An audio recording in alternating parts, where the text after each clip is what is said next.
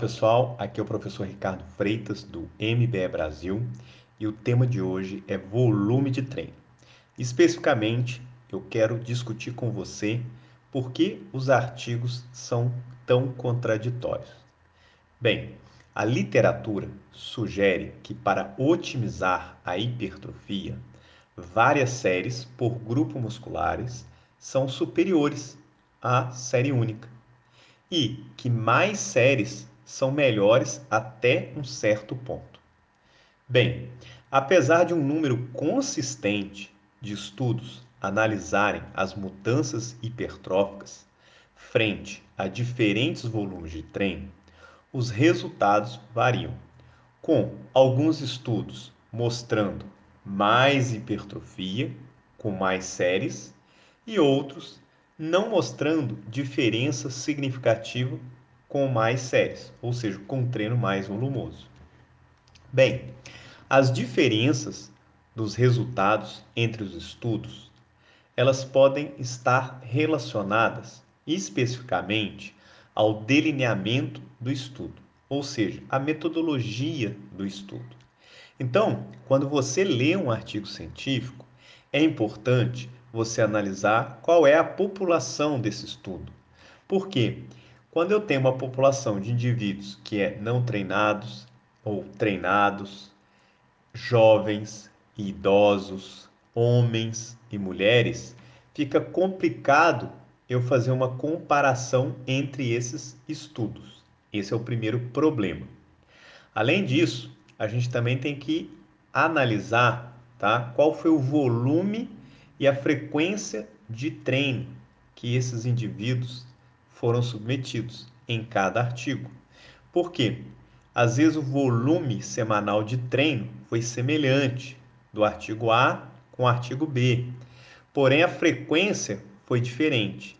Então isso também vai influenciar na hora que a gente faz as comparações entre o estudo A e o estudo B. Outro, um outro fator que você também deve ficar atento é o tipo de medição. Como é que foi medido a hipertrofia? Foi utilizado uma medida direta ou uma medida indireta? Por exemplo, foi feito com ressonância magnética? Foi feito com ultrassom? Foi feito com DEX? Foi feito com uma pletismografia? Então, veja que todos esses fatores eles vão interferir no resultado do estudo e principalmente vai dificultar a comparação entre um estudo e outro. Mas um outro fator que pode explicar também é o tamanho da amostra. O que é o tamanho da amostra? É um N, ou seja, o número de voluntários. Então, olha só, para você ter ideia de por que, que o tamanho da amostra pode afetar os resultados, Vamos dar um exemplo aqui bem prático e didático. Vamos imaginar agora que você é um pesquisador, tá? E você queira fazer um estudo que compare o treino de baixo volume versus o treino de alto volume. Então, a primeira coisa que você vai ter que saber é quantas pessoas, quantos indivíduos eu vou precisar recrutar para participar do meu estudo. Bem, para você saber quantas pessoas você deve recrutar, você vai ter que fazer uma análise estatística, que é o que a gente chama de análise de poder. Essa análise de poder, ela vai fornecer uma aproximação de quantos indivíduos você vai precisar, tá, recrutar para detectar, para encontrar uma diferença entre o grupo A e o grupo B. No caso, o grupo baixo volume e no, no caso, o outro grupo, o alto volume. Então, quando você faz essa análise de poder, que acontece antes de começar o estudo, ela vai te falar assim: ó, você precisa de X voluntários no grupo baixo volume e Y voluntário no grupo de alto volume. Bem, as mudanças no tamanho do músculo, o que, que a gente tem que considerar? Quando a gente tá, gera hipertrofia. Então, vai gerar o quê? Uma mudança no tamanho do músculo. Essa mudança no tamanho do músculo ela é pequena e ela varia muito de uma pessoa para outra.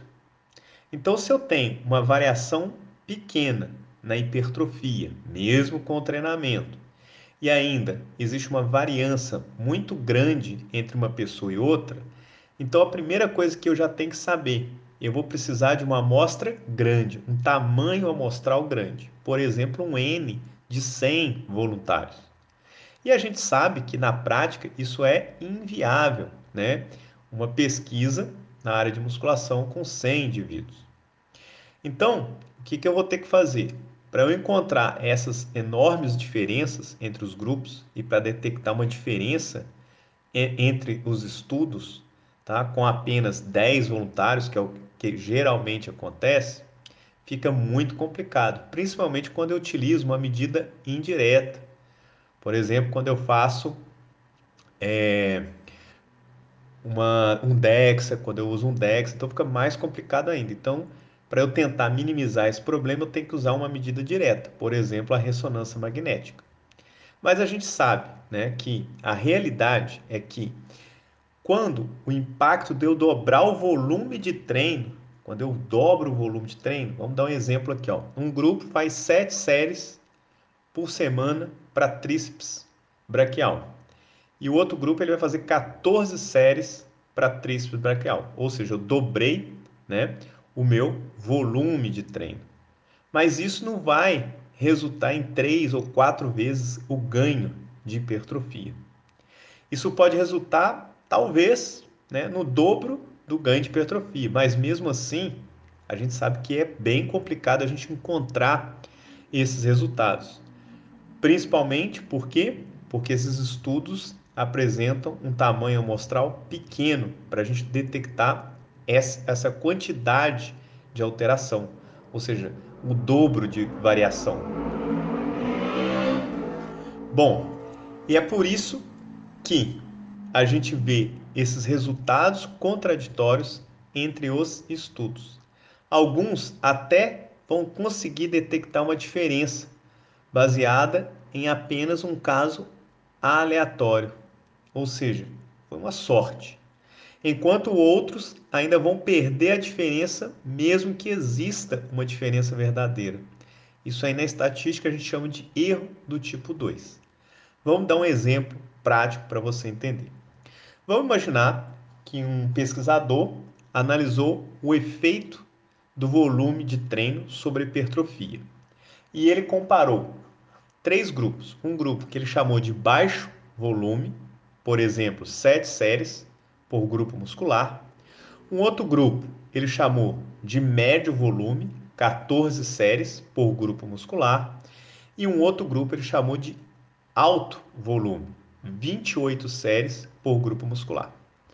No final, eles compararam né, esses três grupos, o grupo baixo, o grupo médio e o grupo alto. E o que, que ele encontrou? Que o grupo médio, que fez 14 séries por grupo muscular, ele teve um ganho de 4,65%. E o grupo que fez com baixo volume, que foi 7 séries por grupo muscular, ele fez um aumento aí de 2,27. Então, se a gente comparar o grupo de baixo com o grupo de médio, foi o dobro né, de ganho.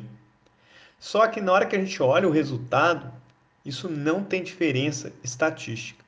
Por que, que isso aconteceu? que nesse estudo que eu acabei de citar, o N era pequeno, o N era de 9. Então, existe uma boa chance que isso aconteceu simplesmente por causa do erro do tipo 2. Então, nessa aula, nesse áudio que você acabou de ouvir, você aprendeu o porquê que os resultados dos artigos são tão contraditórios quando a gente fala em volume de treino. Bem, é isso aí. Se você quer aprender mais sobre variáveis do treino, inscreva-se no nosso curso de musculação baseada em evidência. É isso aí, um abraço e até mais.